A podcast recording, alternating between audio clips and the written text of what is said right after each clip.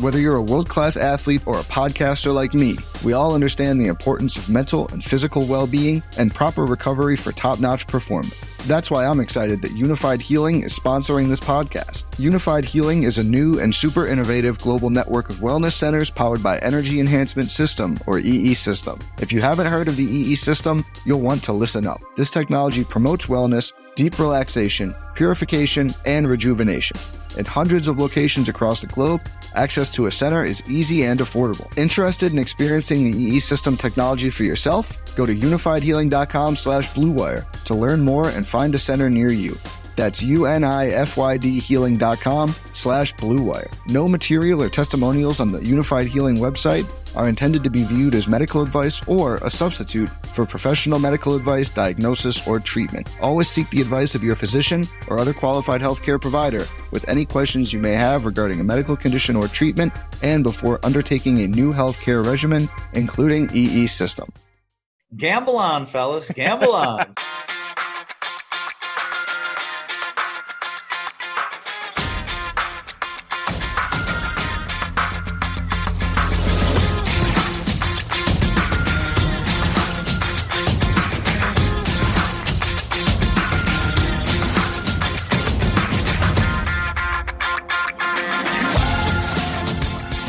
Welcome again to Gamble On, the weekly gambling podcast presented by USBets.com. I'm Eric Raskin, USBets managing editor and media director, and I'm joined by our senior analyst, Pulitzer Prize finalist John Brennan. And John, we all knew it was going to be a contentious week on social media. Buttons were pressed, shots were fired, insults were hurled. So, John, I have to know how you scored it. Who won the epic Nate Silver versus Darren Rovell Twitter battle of 2020? well, uh, I mean, my usual disclaimer uh, has to come here that I know Darren pretty well, and in this case, I don't know Nate at all. Um, but Darren won, and here's why: Nate does not do polling; he just analyzes the ones out there. So if the polling is terrible, which it was not on a national level, but which it was in countless states, then Nate is going to look terrible. Uh, anyone who got within a 10 foot pole of a poll uh, this year uh, looks terrible. Let's face it. Um, you know, many people with emotional interest in election day on multiple levels, they perceived it as Nate telling them that one side would do a lot better than it actually did. That's not quite right, but after 2016, they'd had to know he was wearing the results of these polls, whether it's fair or unfair. And it's Twitter, and nothing is fair on Twitter. so so I guess there's two different ways to analyze it. Who who won the yeah. Twitter argument and uh, mm. who ultimately did well based on uh, how the election results came in. Now I don't know Darren Rovell personally, uh, as you do. Um, he is a popular whipping boy and an easy target yes. because because he sets himself up to be a whipping boy. Um, True. I, I don't know if he does it on purpose, like he's uh, intentionally dense because he knows it'll get a reaction, or uh, if his every thought on Twitter actually reveals what's happening in his brain. I'm not sure. uh, but it seemed to me that, that Nate Silver certainly won the Twitter battle in the moment telling Rovell that it was a disqualifyingly stupid tweet. Now that it's not great civil discourse, uh, but I, I, think that is a, a fantastic insult. But uh, as you said, uh, as the actual results came in, 538's projections uh, were once again at the very least, we can say a little spotty. Um, and uh, yeah, so the, the fact that 538's methodology had another so-so showing on election night, I guess, gives Rovell backers a little something to cling to. But I, I still say Nate Silver uh, won the Twitter battle, uh, but but but only by decision, not by knockout. Yeah, I, I, I don't even know which poll had uh, one guy up 17 points in like Wisconsin, and right. the result is going to be one or two. Right. That's like you know uh, you know, enjoy the sunny 65 degree day, and then you're outside and there's eight inches of snow on the ground. I mean, it's, uh, you know, it's or or three inches of rain and you're you're drenched because you didn't even bring a raincoat because you were told it was going to be sunny in 65. I mean, just brutal. So uh, yeah, I, I, I guess the scorecard that you mentioned would be depending on. Um, uh, experts actually analyzing the details, whereas Twitter doesn't have any experts. Certainly not. no, no, no, it does not. All right. Thank you to everyone for joining us for episode number 116 of Gamble On, where a couple of Twitter non experts will uh, spout off about all sorts of topics. If you missed any of our previous 115 episodes, they're all available on SoundCloud, Apple Podcasts, and Spotify. Please subscribe, rate, and review just please don't call us disqualifyingly stupid in your reviews. nice. Uh, coming up a little later on the show, we're going to be joined by Stephen Keech. Uh, he leads the projections team at Roto Grinders. He's going to talk about the NFL season to this point, his thoughts on betting on it moving forward. Plus, we'll get his insights on the opening days of legal betting in his home state of Tennessee. But first, it's been a busy election day week in the world of gambling, so let's get to it. Here's your Gamble On News of the Week an inside look at the biggest stories in the world of gambling.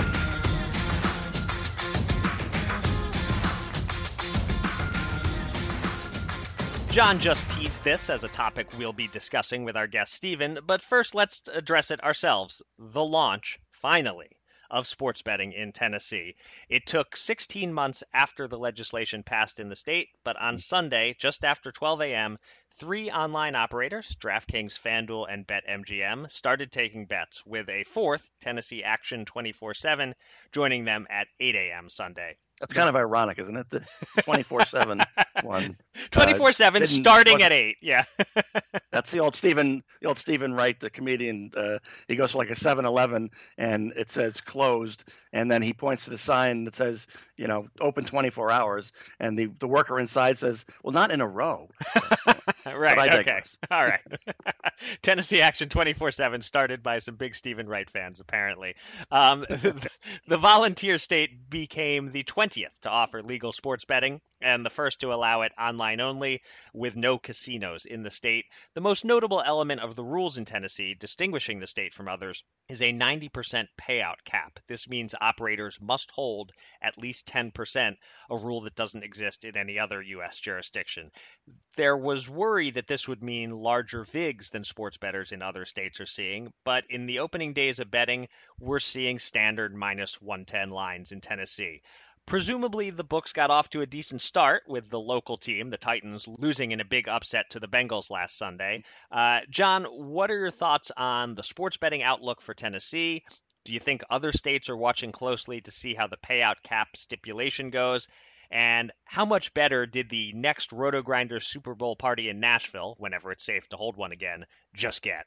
Wow, I forgot. This year in 2020, we were down in Nashville to see the Super Bowl. That's hard yep. to believe. yep. That seems like 25 years ago. But it does. Um, I think Tennessee does a couple of important things for sport, sports betting in the U.S. Uh, first, it's a southern state. At least it is from here in New Jersey, anyway. Uh, and its embrace of this makes wagering less off-putting, I think, to other states in the region that have also been kind of slow to move forward on legal gambling expansion historically.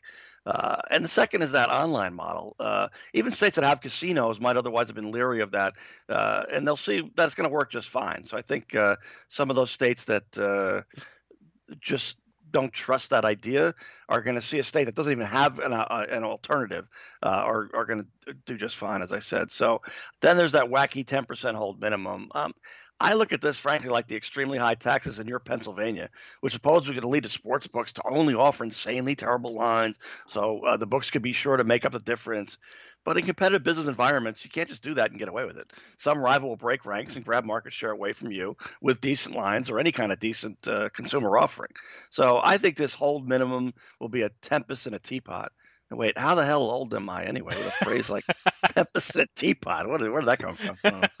yeah, that's definitely one of those phrases that I know, but have never actually used myself in real life. Yeah, I don't uh, even know what it means. It I, th- I, think it applies here, um, and mm. w- we'll talk more with uh, Stephen Keech about the payout cap. But we know that other states have considered using one. Uh, there are still a lot of states in the process of legalizing sports betting and writing their rules. So th- I, I, think there will be a handful handful of states watching Tennessee closely to see if this payout cap proves good, bad, or indifferent. But like you, I'm sort of leaning toward indifferent being the answer there. Um, you know, and of course, if the Titans, uh, who started five and zero but have since lost two straight, if they continue to go cold the rest of the season, the 10% hold could get there without any help anyway.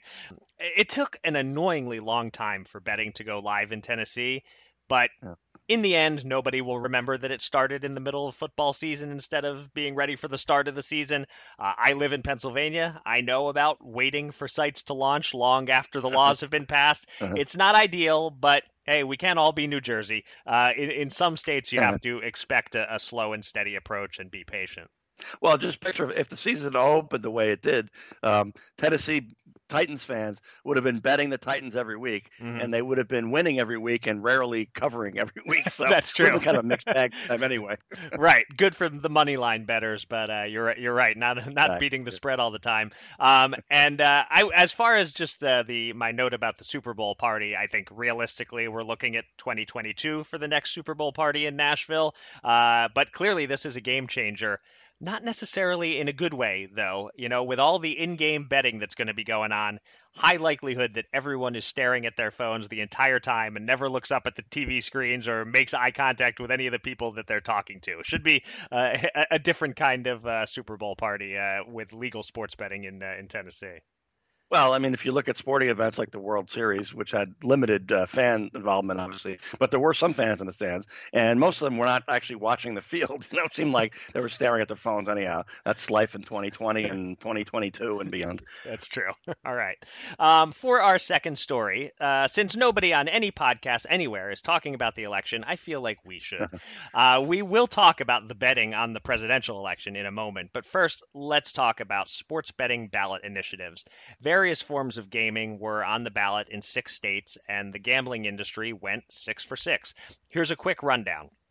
In Maryland, statewide mobile sports betting was approved by almost a two to one margin, with many details still to follow, and the actual launch of betting apps still estimated to be about a year away. In Louisiana, 55 of 64 parishes voted to allow retail only sports betting. Nebraska voted in favor of a gaming expansion that would allow all games of chance, which is believed to include sports betting, uh, but many details are still to come there. South Dakota voted to allow sports betting at tribal casinos and in the town of Deadwood, and maybe at other locations if the legislature allows. In Colorado, an amendment passed that could increase casino betting limits. And lastly, in Virginia, where legal sports betting will be launching in the next few months, four cities voted to allow casinos to be built. Uh, John, you don't have to comment on all six, but what do you view as the major stories here, and any surprise that gambling went a perfect six for six? Well, I'm thrilled for Deadwood because I don't know, it's a cool name and it sounds like a fun town. I've never been there. One of the few states I haven't been to. Hmm. Uh, maybe that's another uh, piece of incentive for me to come. But uh, I would have bet under five and a half out of six states for sure. And that the reason I would have done that is I laid my hopes on uh, with that bet on Nebraska because setting the merits aside, legendary coach Tom Osborne uh, opposed passage of all three of those vague gambling measures. Hmm. You know, Os- Osborne walked on water in the college football heavy state for 25 years. Uh, nine three and one is the worst record in his career that ended in 1997. Hmm. Uh, so I thought whatever he said would go, but uh, sic transit gloria, I guess, to use another phrase that no one has uttered in 20 years. yeah, and that's one I don't even have a clue what it means. now yeah, you've gone fully uh, over my head. Well, some things are fleeting. Let's put it that way. okay, gotcha. Um, yeah, big picture, this is a hell of a statement about American attitudes towards sports betting. I think if if all these ballot measures had showed up a few years ago, which I realize unrealistic before PASPA was overturned, but you know, just go with it as a thought experiment, you would have seen very mixed results. A lot more people feeling very uncomfortable with the idea of legal sports betting in their state this shows how ubiquitous sports betting has become the last two years. Coverage of it is everywhere. Ads for it are everywhere, and everywhere apparently from South Dakota to Louisiana to Maryland. A majority of people are fine with it. Tuesday was an important day for sports betting. I think people are maybe failing to appreciate uh, what a symbolic tipping point uh, these elections will, will turn out to have been. Uh, I think also this makes it clear that New Jersey is going to lead the country in every single topic from now on for the next couple of decades. So whatever New Jersey does, you guys will just follow in our path. okay. Um, of course, the eyes of the world on Tuesday night were not on those ballot initiatives, but rather they were on the presidential election. And we have to take a moment to talk about the offshore slash European betting odds and the way they swung back and forth. Of course, election betting is not yet legal in the US, but the gambling community was tweeting all night about these offshore odds. We talked about them with guest Albert Tapper a couple of weeks ago. Biden was a solid favorite, a little under 2 to 1 through much of the buildup. When Florida started looking good for Trump, it swung and he became the general election betting favorite by about 10 p.m. Eastern Trump was as high as minus 700 at one book. Then Arizona was pointing to Biden and it started to swing back the other way. Many folks went to bed with Trump a huge favorite, then woke up to Biden as the favorite again. Two takeaways for me. The wild swings tell me that most of the people betting on elections don't really know as much as they think they do, and the theory that the odds are predictive of anything is extremely weak. Uh, and my other thought is the offshores must love the publicity they got all night, and the legal U.S. books are leaving a lot of money on the table until this is legalized. Uh, John, what are your thoughts? Yeah, there's still a part of me that that can't let go of the idea that I don't like important stuff such as elections getting lumped in with trivial ones like sporting events. I, Right. just don't. Um, yet I too was following the betting boards and social media, also watching three TV networks that just each had a dude with a big board rambling stat after stat after stat. I mean, it wasn't entertaining and it wasn't helpful. Um, I kind of wanted to know what the score of the game was, and as you know, the betting odds couldn't do that. But at least it told you what the fans in the stands thought the score was. Hmm. That's something. Uh, that seemed more relevant than the drivel I was hearing on the three networks. Yeah, I you know I don't mind the big board so much, but uh, yeah, it would of course we'd all love to know what the real score is, but I guess it's not it's not as simple as that uh, with these elections. Um, a, a quick shout out to our one time guest Adam Levitan, who got a few thousand retweets for this one. Uh, he wrote. Saw some Trump minus 550 as I went to bed. Wake up to Biden minus 170. This is like a Falcons game. Uh, that that one hit uh, right in the sweet spot for every NFL fan and DFS Yeah, player, I think. Yeah. yeah, Um, that's that's good. it definitely was annoying uh, to see so much of Twitter having to quote odds from offshore, but you know, it is what it is. They're reporting on reality. What I really hate is the non-sports betting people in the media who then misrepresent it and tweet that Vegas has Biden at minus 200 or whatever.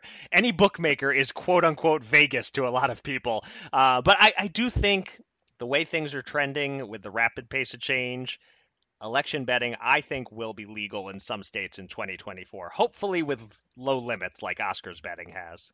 Yeah, that that's a that's a good compromise. I think um, you're right that I think it's going that way, and uh, I just uh, I don't know, I'm struggling. yeah. No, I mean, I, I'm right there with you. I won't be betting on it uh, myself. Um, yeah, no, I, I can't. Not even for small money. I can't imagine. Uh, no matter how much value I saw in any odds at any moment during this election, there's just too much at stake here. To me, it's like if I bet on whether my kid was going to get rejected or accepted at a college. I'd have to be a pretty sick degen to put money on stuff like that. Uh, but but but clearly, a lot of people don't share my attitude and are perfectly willing to bet on this stuff. Um, one other you know real takeaway that I want to hammer is that at least in a big presidential election where the world is watching, these betting markets really are not predictive. They're they're reactive and and in some cases overreactive. Uh, all it took was Miami Dade producing some unexpected numbers uh, in a state that Biden was never really expected to win and didn't need to win. But all that that one thing happens and the betting markets go haywire. It was fascinating to watch. I'll say that much. Well, there also was the uh, the first uh, network by hours to call Arizona was Mhm. Fox, and Right. that obviously confused people because they Yes. figured, well, if quote unquote even Fox is calling it, it must be a done deal, you know. And uh, it, it, think it will be, but it, it's a lot closer than they expected. So that confused the hell out of everybody all night. I can say that.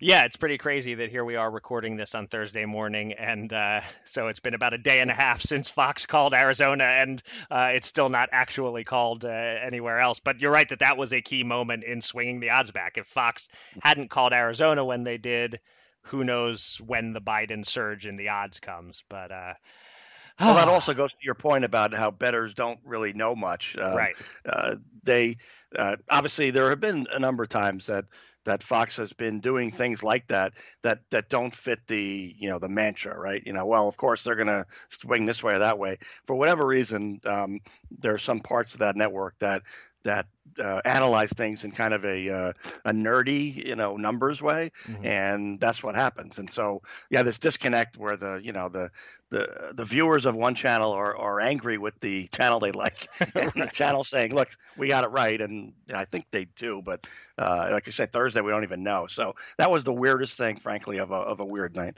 Yeah. All right. Well, hopefully we got through that, uh, managing not to uh, say anything that would be too alienating, just uh, covering the story. uh, but our final one here is is a lot safer anyway, uh, and uh, this this one is right up your alley, John, or, or perhaps I should say right up your fairway. Uh, we've reported on quite a few partnerships between sports betting operators and either teams or leagues over the last couple of years, but this is a new one a sports book partnering with an individual as U.S. Open champion Bryson DeChambeau has become the first active professional golfer to sign a deal with DraftKings. This comes, of course, just a week or so before the start of the delayed 2020 Masters, where we now know that DeChambeau will have the DraftKings logo on his trademark cap. John, you're the golf expert here it has historically been a very traditional sport with a conservative reputation. So, what does this move mean for the game of golf, for DeChambeau, and for DraftKings? Yeah, I mean, I see this as a big deal, and it is so amusing to me to see Bryson launch this at fabled Augusta National, which of course has a you know racist past that lasted long enough that I can remember Lee Elder ignoring death threats in 1975 as it became the first black player finally allowed to play in the Masters. Hmm. Only 28 years after Jackie Robinson integrated Major League Baseball. What a what a heritage. um, now to be fair, another tradition that Augusta has held up as well: uh, cheap food and drink prices. As of last year, you can get a chicken sandwich for three bucks and a bottle of water for two bucks, or an imported craft beer for five that beats any arena or stadium around the country. Yeah. So the point being, this is one country club that resists all kinds of change. Let's just say that um, to be diplomatic. Uh, but they have no say in what De- DeChambeau's cap, and I actually prefer to call him Bryson DeChapeau. But uh, and the tour is yeah, and the tour has embraced daily fantasy sports and sports betting with open arms in recent years. Anyway, uh, fact is, there's been more gambling on golf courses among foursomes over recent decades than you've seen in any other sport that's played by amateurs. It just lends itself to that. And, and while Charley Hoffman's deal reached with Monkey Knife Fight this spring didn't quite move the needle, I, I think Bryson's deal certainly does. Yeah, yeah. Um, I'm your classic extreme casual when it comes to golf. I have nothing against the sport, but it's never my first choice to watch. Although, if I have a bet on it, it can be a really fun sweat. Uh, as you were basically mm. saying, golf and gambling go together very well. Uh, it's one of the most popular sports for DraftKings. DFS golf is more popular than a lot of people realize, and DeChambeau seems a good match uh, for for for DraftKings from my outsider's perspective. You know, he seems to be like a a real life Happy Gilmore with some early 2000s Barry Bonds mixed in. Um, I don't know what his personality is like, but I'm just saying, as an athlete, uh, he's young, he has some appeal, he makes sense to be the guy DraftKings would want to put their logo on. Yeah, they call him the Mad Professor. He's got a very scientific, uh, analytic approach, and he has decided he wants to go through these golf courses like Godzilla through Tokyo.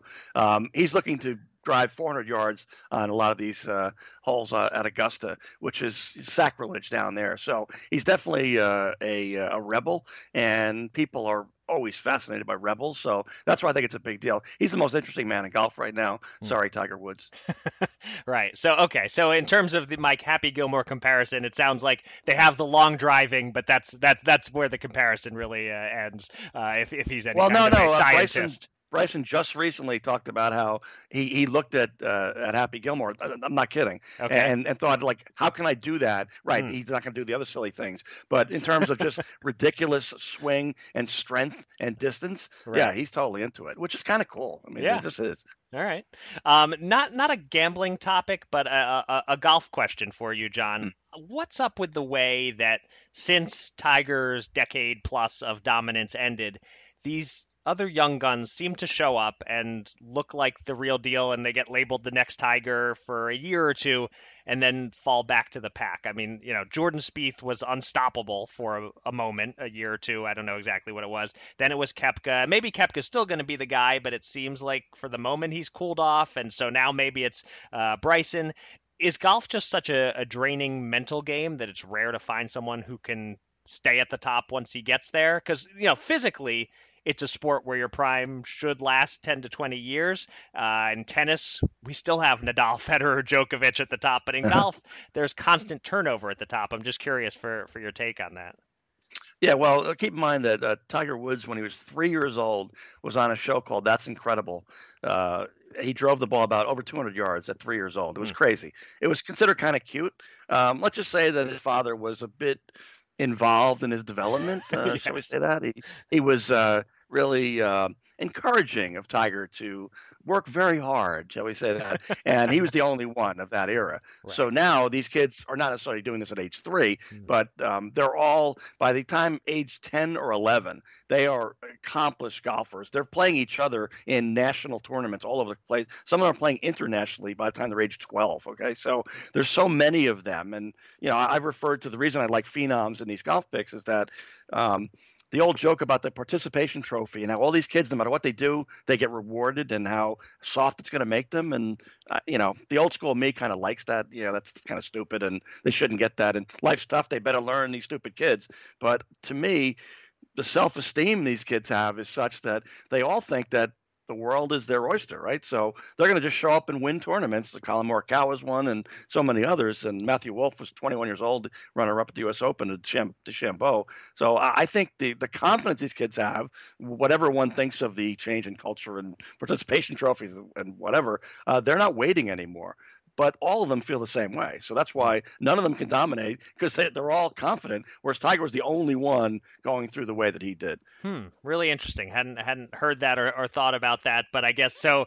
Uh, so had Tiger come along later, obviously Tiger inspired this wave of so many good young golfers. But it just in theory, if if if he'd come along 15 years later, he would have been up against more tough competition. You're saying, and and probably wouldn't have been quite as dominant as he turned out to be if he had if he was the same age as all these guys.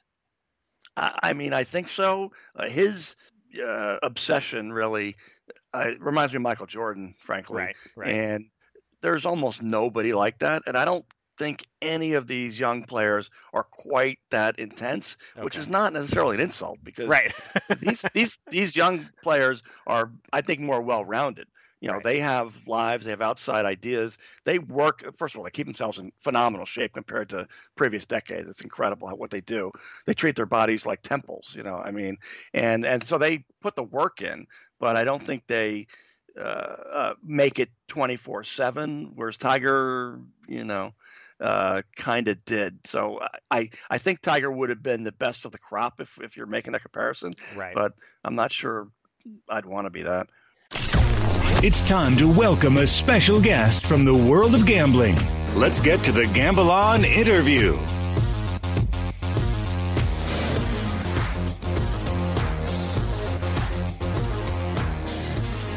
We have hit the midpoint of the NFL season. Some teams have played eight games, the rest will play their eighth this weekend. So it's a good time to assess the 2020 NFL betting picture. And joining us now to share his insights is the man who leads the projections team at Roto Grinders.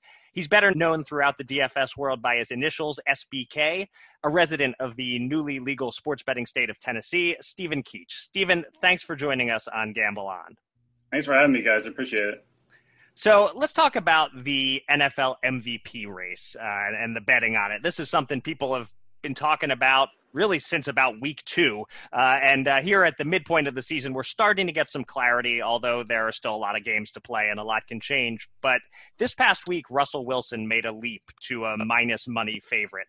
I'm seeing him anywhere from minus 150 to minus 175 in your view, is he really running away with it like those odds suggest, or is Mahomes a better bet at plus 350, or is the best bet a long shot like Ben Roethlisberger at 28 to one if you think Pittsburgh can go 15 and one or 16 and oh? 0? So yeah, I mean, Russ has obviously just, just been incredible. Um, statistically, uh, we haven't really seen much like this at uh, you know this this point in the season. He's thrown 26 touchdown passes through seven games. The next closest to him is Mahomes with 21, who was Mahomes has played an extra game. So just astronomical stats. I, I think at this point, obviously, no one's really competing with him in that regard.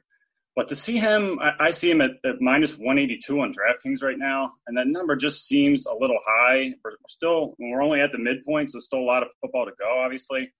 And the statistical difference between Wilson and Mahomes to this point isn't really that large. I mean, other than the touchdowns where Wilson has an obvious edge, um, the rest of the stats are, are, fairly close. Obviously, I mean, the Chiefs are rolling. They're, they're seven and one. Looks like they should just roll through the AFC West. They have by far the best point differential in the NFL at plus 101. And while Seattle is obviously still rolling in their own right, I think they've been a little bit fortunate to win some of the games that they won recently. And I do expect to see uh, Russ regress a little bit statistically, which I think we probably all do. but yeah, I think it, it, if I'm betting into the market today, I do like that Mahomes at plus 350 number. I think better than, than any of the other ones. Um, if you do want to bet Russ, though, I do think there's a path to doing that.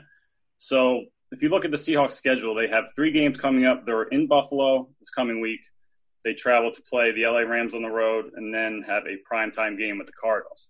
They could conceivably drop two of those games. We could see Russ begin to um, start to kind of slow down a bit statistically. And after that three game stretch, they play three games against the NFC East and the Jets. So I think if you want to buy in on Russ, the best time to do it might be after week 10. Uh, I do. I am a believer in the Rams offense. I think at the end of the season, it wouldn't be shocking if they were a top five or seven defense. So if he struggles a little bit against them, maybe they drop that game. Um, Mahomes continues to roll. I think we see that number come down to a more reasonable level on Wilson. So I think if you want to bet him, I think the best of the number might come between week 10 and week 11 on Wilson. Interesting. And I want to get your quick thoughts on one other race that is that is even closer, that's as close as it could possibly be, the offensive rookie of the year race where the latest numbers pretty much everywhere you look, both Burrow and Herbert are exactly the same plus 100 even money. Are are you backing either horse there? Do, does either one look like a better bet than the other to you right now? Uh, I, I, mean, I don't really see a, a ton of value there. I don't even try to project those markets out. But I think in at least where we stand now, I do like Herbert over Burrow. If you can get to both at even money, I do like playing Herbert there. I think I saw on on BetMGM they had Herbert at even money and Burrow at plus 130. Hmm. Um, Herbert has had a better statistical season than Burrow to this point. Both of those guys absolutely look like the real deal. I think this could be one of the better quarterback drafts we've seen in a while. Um, but I don't think there's really a, a, ton separating them right now. I think things could be considerably different had the Chargers not blown a couple late leads. The market could be very different on these two. Right. Um, they've both been awesome. I think if I'm betting into that today, I think Herbert's the guy, but I don't really have a ton of confidence either way. They've both been good, and I can't really see anyone beyond those two winning it right now, barring an injury. Uh, you know, Stephen, I started dabbling this year into the uh, over/under on passing yards for quarterbacks idea. Uh, partly because I think with the lack of training camps, the teams with poor offensive lines are really up against it. They they needed a lot of reps in the preseason, they didn't get it.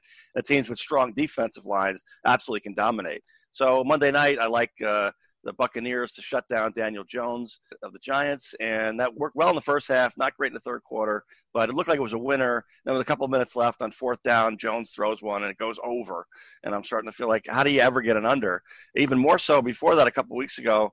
I had uh, uh, Nick Foles against the uh, Rams, which was I thought was a perfect setup for me. And Foles was getting nowhere for three quarters, maybe 100 yards total uh, out of you know 230, whatever he needed. And of course, in the fourth quarter, he racks up like 150 passing yards. I got killed on that. And the first one I had tried was Andy Dalton. I think it was against the Cardinals, but it was a blowout loss uh, for the Cowboys but I'm within 25 yards with you know three four minutes left, so I'm going to steal this one. I mean, it was a bad pick, but I'm going to steal it anyway because they always go over.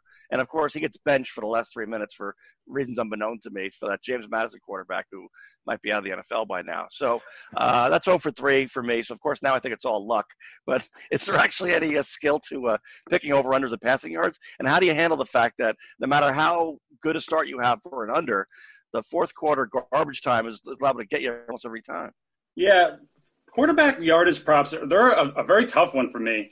I feel like so as I said, I'm, I'm involved in the projections process here, and, and when I do my early week numbers in, in terms of uh, projecting uh, passing work, and then I see the props come in considerably differently a couple days from then, I will almost always assume that, that I'm in the wrong and that my numbers are, are not correct. And I don't generally have a, enough conviction to feel confident uh, even when I do see a difference between my numbers in the market, to to actually bet that. I tend to see more value um, within my own numbers on reception props or yardage props, with you know, in terms of uh, running backs or receivers. Passing yards is, is very tough. I mean, it's a lot obviously dependent on game flow, and there's you know there's so many kind of random things that can happen that can kind of set things on a different path relative to where you kind of expected things to go. So it's a, a prop market that I just generally don't have much confidence in, in, my enough confidence in my own numbers to, to feel confident betting them. And I, I feel for you, John. I feel like betting any under in the NFL right now is just a, an absolute uh, nightmare.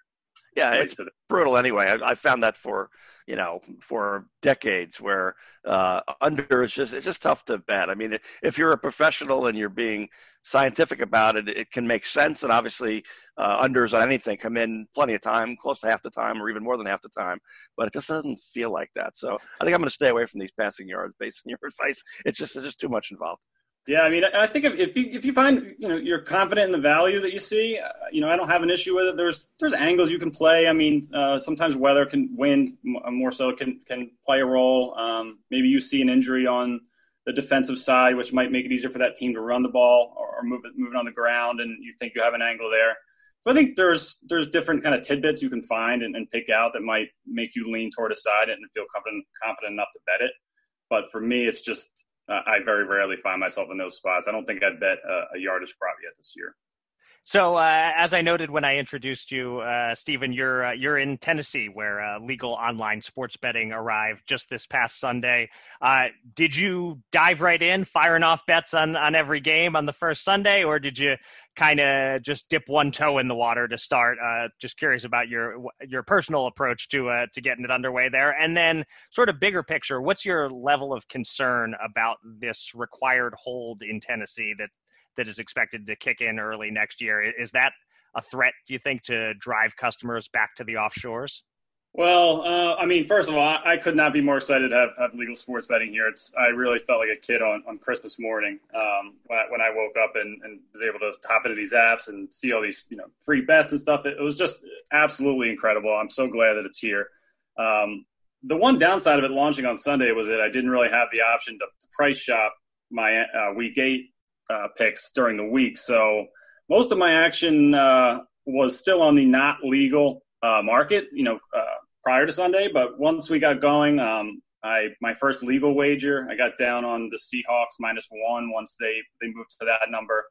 And then unfortunately, also bought in on the Saints minus four and a half, where they did not cover and lost a pretty horrific one. I, I played Dallas in the first quarter uh, of the Sunday night game, which lost with uh, a two two second on an Eagles touchdown after uh, DiNucci fumbled in, in, Eagles territory to potentially put that one away.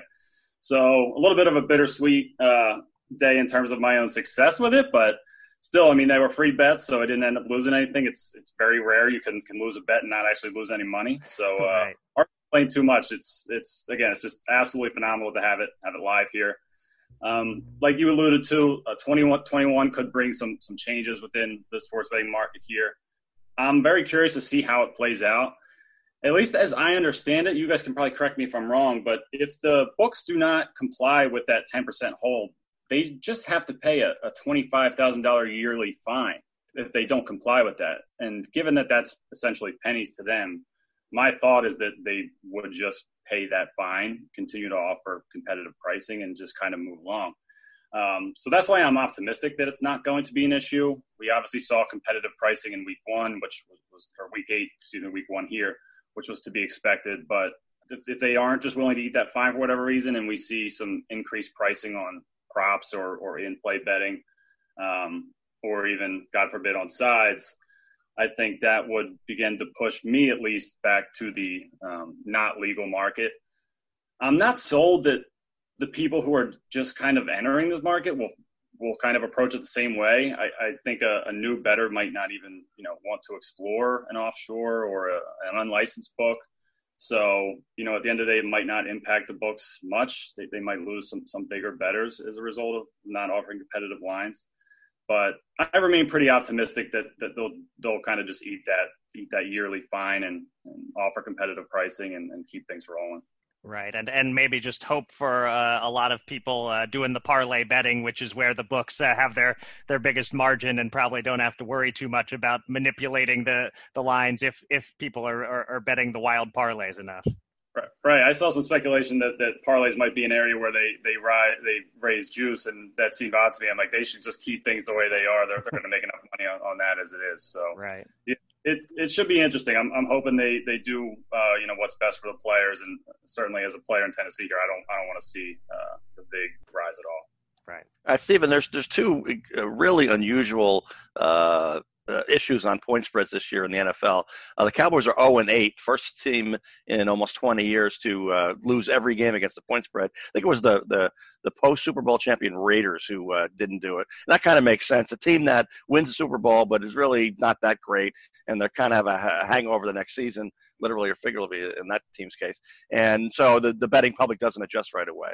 Um, but the other one is the Patriots haven't had a losing season against the point spread in I think 18 years, which is astounding. I mean, obviously they're you know they're uh, getting a lot of respect from the books and the, and the, public anyway, and yet they still beat the numbers more than half the time. But this year they're way underwater on that as well as in the in real life. So I'm wondering for the second half, uh, are the Cowboys or the Patriots, either one or both, seem to you to have any life left in them where they're going to be underrated now and they're going to be tend to be a good play, or are they both just doomed? Even even with the point spreads adjusting. Well, John, I'll tell you. Uh, I'll be honest. I have bet. I've been thinking that this Cowboys against the spread thing is going to change for about a month. I've been on them way too many times in the last the last four games. I think when they hit 0 and 4, I'm like, this this isn't going to continue. There's no way they continue to lose against the spread. They can't be as bad as they continue to play. But now we're sitting at 0 and 8, and I'm a little bit ashamed to admit that I do actually show some value on them this week at plus 14 if you can get that number. Um, as disgusting as it might feel to place a bet on the Cowboys right now, it's this week uh, against the Steelers is a pretty interesting matchup where we have a six and one ATS team, uh, the best record in the NFL, against an 0 8 ATS team. Um, so I think if I'm betting this one, I might just try to lay off for my own sanity. I've, I've lost too much money on the Cowboys this year, but um, I think I am showing a little bit of value on them. I, if I'm going to end up on a side in that game this week, it's going to be Dallas which is again absolutely horrifying. But it's been, I mean, it's surprising to, to see a team not have a, an ATS win halfway through the season. I mean, I think we saw Chicago last year was the worst ATS team at four and twelve. The year prior to that, I believe it was San Francisco at five and eleven. So we're going to see Dallas get some against the spread wins here. I think it, it's possible that they get one this week. Um, in regards to the Patriots, their run against the spread uh, over the last decade plus has been incredible. I don't think it's super surprising to see any team at three and four against the spread, which I think is where they are right now. Um, but New England, obviously, it, it, just given how they've run it, it's a little bit surprising. I think it's kind of safe to assume that we're kind of seeing a, a, obviously a down year from them. I don't expect to see them in the playoffs, which obviously feels very strange, especially with the Bills rolling and the Dolphins seemingly being being on the rise. I'm curious if, if, if I'll find value on them, you know, over the next few weeks. Like the Cowboys, they've been a team where I, have been on too many times. Uh, I'm in the uh, like, taking place in the, the Circa Sports Million, and I think the worst line I've played all year. I played the Patriots minus ten and a half a couple weeks ago when they were facing Denver, and I look back at that now and, and could not be more upset at myself for that. Um, so I think I still kind of have them as basically a league average team. So I think some of the hate on them is, is a little much. Um, but the Cowboys, I have basically as at least right now with their quarterback situation, is the worst team in the NFL behind the Jets. So it's it's wow. been a bad state of affairs for, for both squads. Um, I'm I'm not sold that the Cowboys turn things around, but I, I, think especially in divisional games and conference games, I think we could see the Patriots uh, fare well um, in terms of covering the number, but don't expect to see them in the playoffs come the end of the season. Hmm. Well, as, a, as an Eagles fan, hearing you say the words "Cowboys worst team in the NFL, lower even than the Jets," that's that's music to my ears. So, uh, I, unfortunately, I'm sorry that it's hurt you in the wallet for them to be so bad, but uh, at least I'm getting some joy out of it. Hey, listen, I'm I'm an Eagles fan as well, so I'm right there with you. If I'm going to okay. lose money on a team, kind of works out well. It's the Cowboys as as they're kind of faltering, so it's at least a win-win. Right. All right. Well, it was great uh, talking to you, Stephen. Thanks so much for coming on the podcast. I'll let our listeners know that they can find you on Twitter at Steph Byron Keech. So first five letters of your first name, S T E P H. Byron, B Y R O N, Keech, K E E C H. Uh, anything else uh, to plug? Anywhere else uh, people should check out to, to see what you've been up to? Um, I mean, you know, I'm heavily involved with the RotoGrinders projections. Uh, so if you kind of want to get my take on on those things, um, hop over there. We we have a lineup HQ. If you're making daily fantasy lineups, is is really the place to be. Um, and there's plenty of, of, viable information there if you're, you're betting sports as well. So um, that's kind of the main place you can find me. Awesome. Thanks again for coming on the show, Stephen. We really appreciate it. Thanks for having me, guys. Appreciate it. All right. Thanks, Steve. Two men. Two men. $10,000. Will they run it up or blow it all? It's time to check in on the Gamble On bankroll.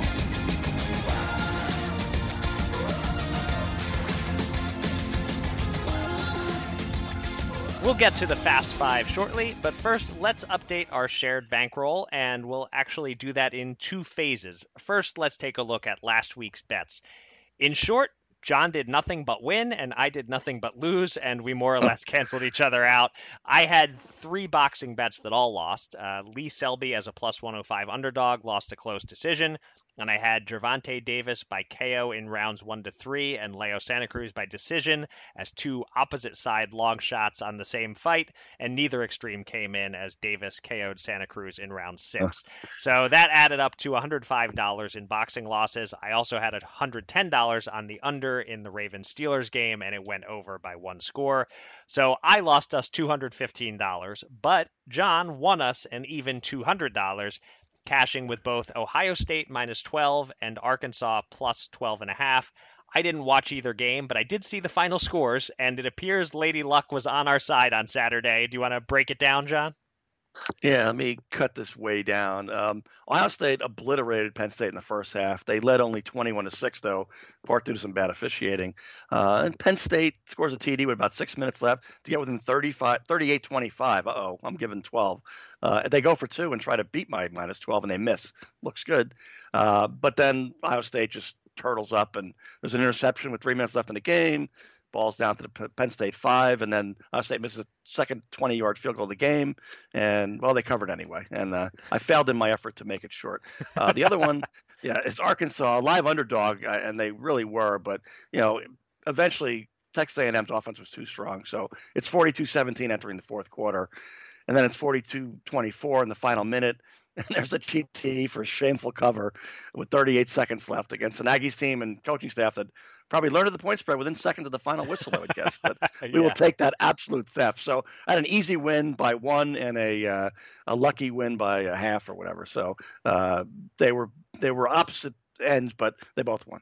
Okay, we'll take it. Um, and since it's the midpoint of the NFL season, as we were just discussing with Stephen, uh, probably a good point to check in quickly on all of our NFL futures bets. Only one of these is yours, John. It's uh, Bengals under five and a half wins, $110 to win 100. They're at two, five, and one, so we want them to go three and five or worse the rest of the way. We're a favorite, but it's not a slam dunk as they have Washington, Dallas, and the Giants on their schedule, plus Houston, Miami. We should win, but last week's upset of the Titans uh, put this one in the questionable column for us. Uh, and then uh, we get to my bets, which are shaky at best overall. Uh, I had the Cowboys at minus 225 to make the playoffs, $225 to win 100. That looks horrendous. Uh, they're only a game and a half behind in the NFC East, of course, so they're far from dead, but what a season from hell they're having. I was way off on that one.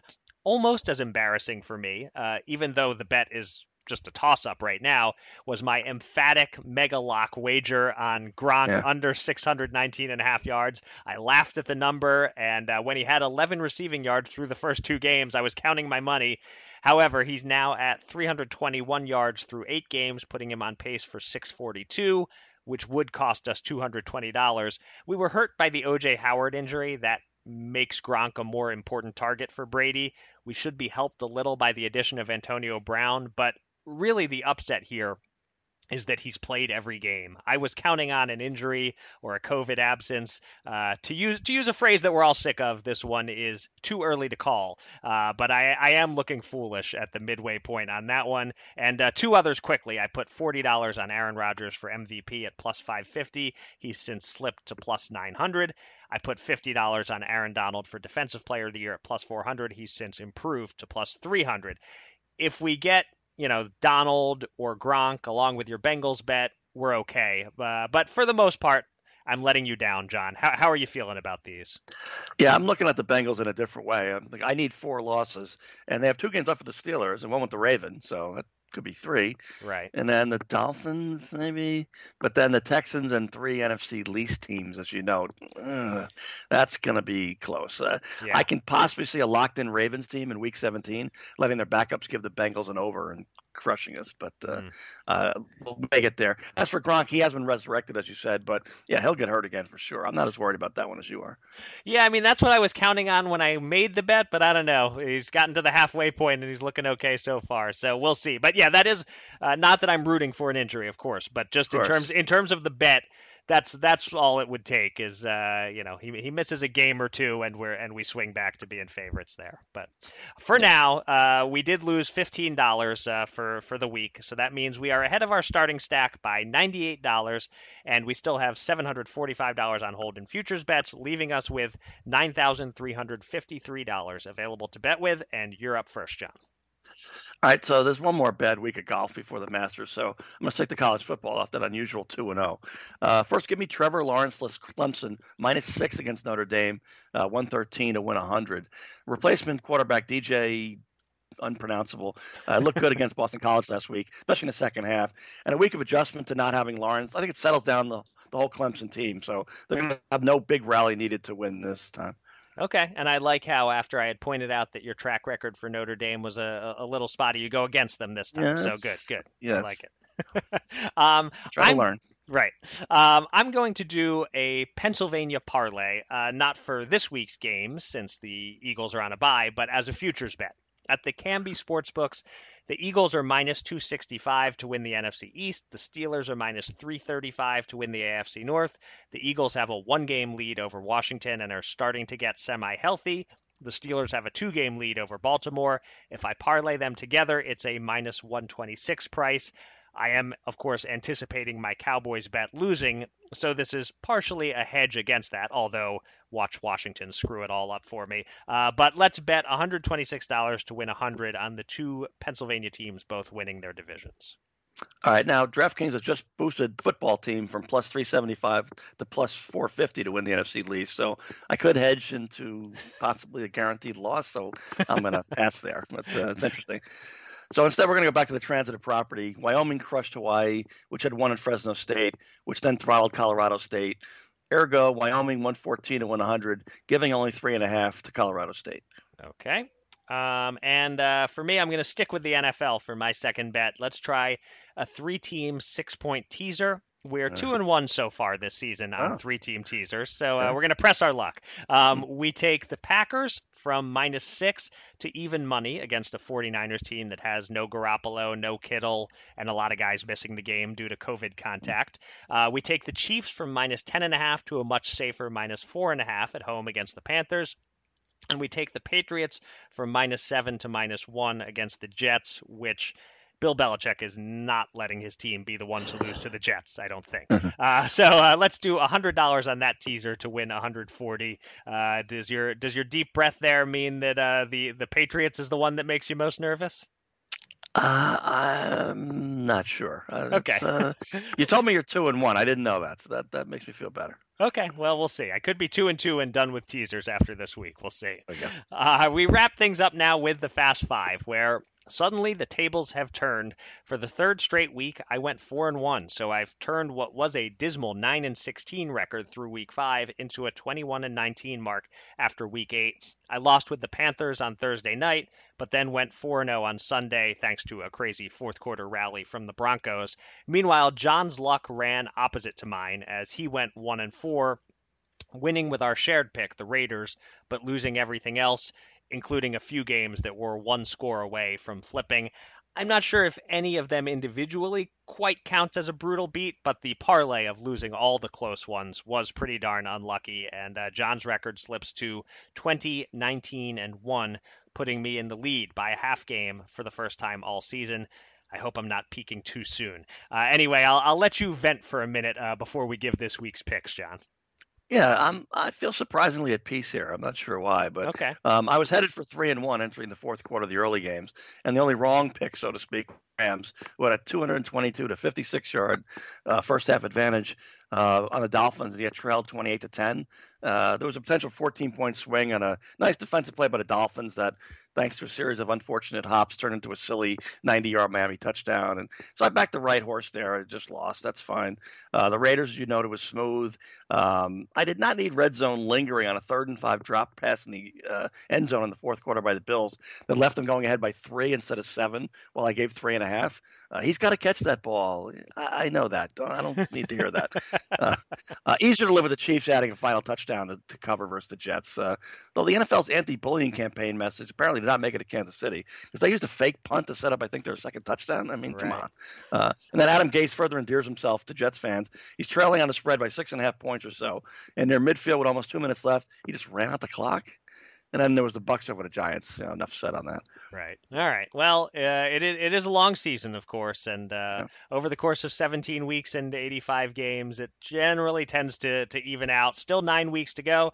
Anybody's ball game, and uh, I'm up first this week. Um, and I've had bad results with Thursday night picks this year, so I'm staying away from that. Even though my gut tells me the Packers should cover six and a half, I'm going to leave that alone. I'll start with the Titans giving five and a half at home against the Bears you've been keyed into the mediocrity of the Bears all season.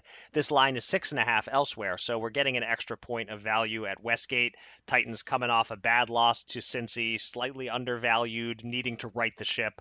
They're the better overall team with the much better offense. I think they win and cover. Uh, another game where we're getting an extra point of value compared to other books, the Jags. Uh, they're six point dogs at other books, but they're getting seven in the Super Contest. That's home against Houston. These are both really bad teams. Yeah, the Jags are probably worse, but that's a lot of points at home when one and six beats one and six. They're daring us to bet the Jaguars, and I will take that dare. Um, another meeting of bad teams. We're getting the hook with the Washington football team. Why are they minus two and a half against the Giants instead of minus three or minus three and a half? I have no idea. Doesn't make sense to me. Daniel Jones, boy, as an Eagles fan, I hope the Giants don't give up on him. Keep giving us two games a year against yeah. this kid for the next decade. He yep. is just not looking like a good NFL quarterback. Kyle Allen, uh, I think, is certainly more reliable right now. The Washington defensive front will harass Jones all day. I love this line for the football team. Uh, and keeping it in the NFC East, I'll go out on a limb like Stephen Keech and say this is the week that the Cowboys beat the spread 14 points at home against a Pittsburgh team that doesn't really run up the score. They've only won by more than 10 once this year. I know Dallas stinks and and we don't even know who their quarterback is, but you know, with garbage time factored in, I think 14 points is just too high. So I'm going to take the Cowboys. And lastly, Tampa Bay was flat on Monday against the Giants because they were looking ahead to this week's game at home against the Saints. The line is minus four and a half. I see some value there. The Bucks are the better all-around team, even if Michael Thomas is coming back for New Orleans. Look at point differential. I know this is something you like to look at, John. Saints are five and two and plus nine. Bucks are six and two and plus eighty-two. Uh, much better defense, about equal offenses. Give me Tampa minus four and a half in a battle of teams with quarterbacks who are both basically the same age as me. All right, my turn here. Let's see. Um, we have one game in common, by the way. Okay. Uh, I, I am taking the Packers minus that six and a half versus the 49ers okay. on Thursday Night Football. Uh, line was seven and a half uh, Wednesday night on DraftKings, I noticed, as the 49ers injury list grows ever longer. Uh, the Pack have some of their own health issues, but I think they pounce on a wounded squad. Uh, next, uh, Vikings minus five and a half against the Matthew Staffordless Lions. That game's off the board on some books at this yeah. point. backup Chase Daniel has made tens of millions of dollars making making five career NFL starts. Nice work if you can get it, or better yet, not work. Uh, now he's 34 years old. He's not even at his so-called peak anymore. I think the Vikings cover that easily. Uh, then the Titans minus five and a half with the Bears, as you said. Um, I wish the Bears got even more respect from the books, but I'm okay with this one after having a layoff last week. So the Titans were riding a mirage for too long, no question. They needed that rude awakening last weekend. So uh, coaching differential alone about covers the spread, and the second half, Derrick Henry does the rest. Uh, next, I'm going to go Raiders pick them over the Chargers, which has to insult Jon Gruden. Yes, the Chargers are in every game. Hell, they're leading in every game, but their head coach always bumbles it away. That Chargers locker room culture has got to be in that old coach is getting fired mode by now, and that rarely helps. And yes, finally, Cardinals minus five over those Dolphins. I love Miami's coach, and I don't see why Tua won't be a good NFL quarterback, but he was utterly flummoxed by the Rams. I'm not convinced he gets better against the Cardinals' defensive line either. Uh, so, as with last week, though, I say sell Arizona if Fitzmagic comes in as a mid-game replacement. I'm just gambling that the Dolphins don't do that. All right, interesting picks in that uh, we're on the same we're on the same side of one game. One of your games I was just staying away from. I don't know what to make of the the Raiders Chargers game, but the other three you took the side that I was leaning toward taking in, in all of those games. The only reason that I stayed away from Arizona was just that the the line was is, is bigger here at uh, Westgate at minus five than like the three and a halfs and fours that I'm seeing elsewhere. But it does still feel like the right side. I think uh, I I feel good. I feel like we're both going to have a big week this week. Uh, famous last words. Uh, I like that. all right. So that will do it for this episode of Gamble On. Thanks everybody out there for listening, and thanks again to our guest Stephen Keech. You can find me on Twitter at Eric Raskin and John at Bergen Brennan, and follow US Bets at US underscore bets. Go to usbets.com for all the latest news and analysis from the world of gambling, and subscribe to this podcast on SoundCloud, Apple Podcasts, or Spotify. And with that, John, please take us out. Well, as we mentioned, the election results earlier, um, as of Tuesday, 25 out of 50 states now either permit or have approved Las Vegas style sports betting. Uh, and that door only opened in May 2018 with the landmark U.S. Supreme Court ruling won by New Jersey. And and you're welcome, fans of legal regulated gambling across the country, from this Jersey guy. Um, now, speaking of Jersey, a referendum on marijuana legislation in the Garden State just passed by a big margin as well.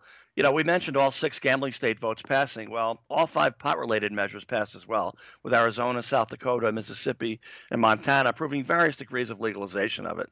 Now, however one feels about these issues, it's helpful to understand where the culture is going.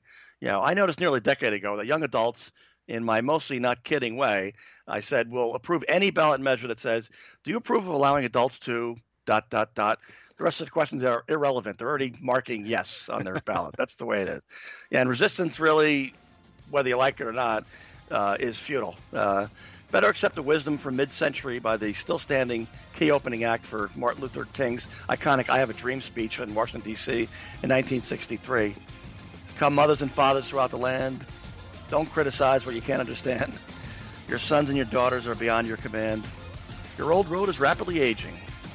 Please get out of the, out of the new one if you can't lend your hand. Yeah, for the times, they are changing. And with that, until next time, gamble on, everybody.